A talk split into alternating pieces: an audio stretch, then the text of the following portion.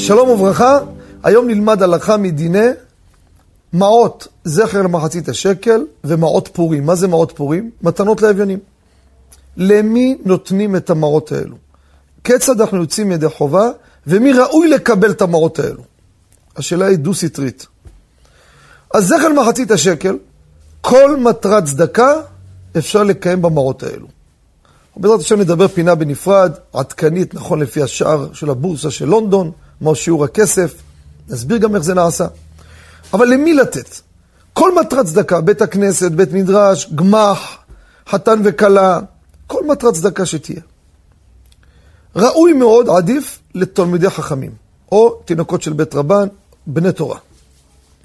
אבל מתנות לאביונים, צריך לדעת, זה אך ורק לעניים.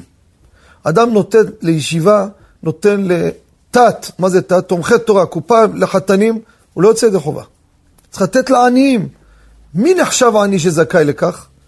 בקצרה, מי שאין לו כסף, אפילו סגור, פק"ם, קופת גמל, לא משנה, מי שאין לו כסף להחזיק את עצמו ואשתו ובני ביתו לשנה לאוכל ומלבושים, הוא נחשב עני. צריך שיהיה לו קופה להחזיק את עצמו לשנה. אחד שעובד בעבודה קבועה, יש לו כל חודש משכורת, כרגע אין לו לשנה, אבל הוא עובד במקום קבוע, נחשב שיש לו. אחד עצמאי קבלן, עכשיו יש לו עבודה, עשה קופה יפה, הוא יחיה איתה, אבל לא שנה שלמה. אבל אין לו עוד עבודות, כרגע הוא נקרא עני, אין לו כסף להחזיק את עצמו לשנה.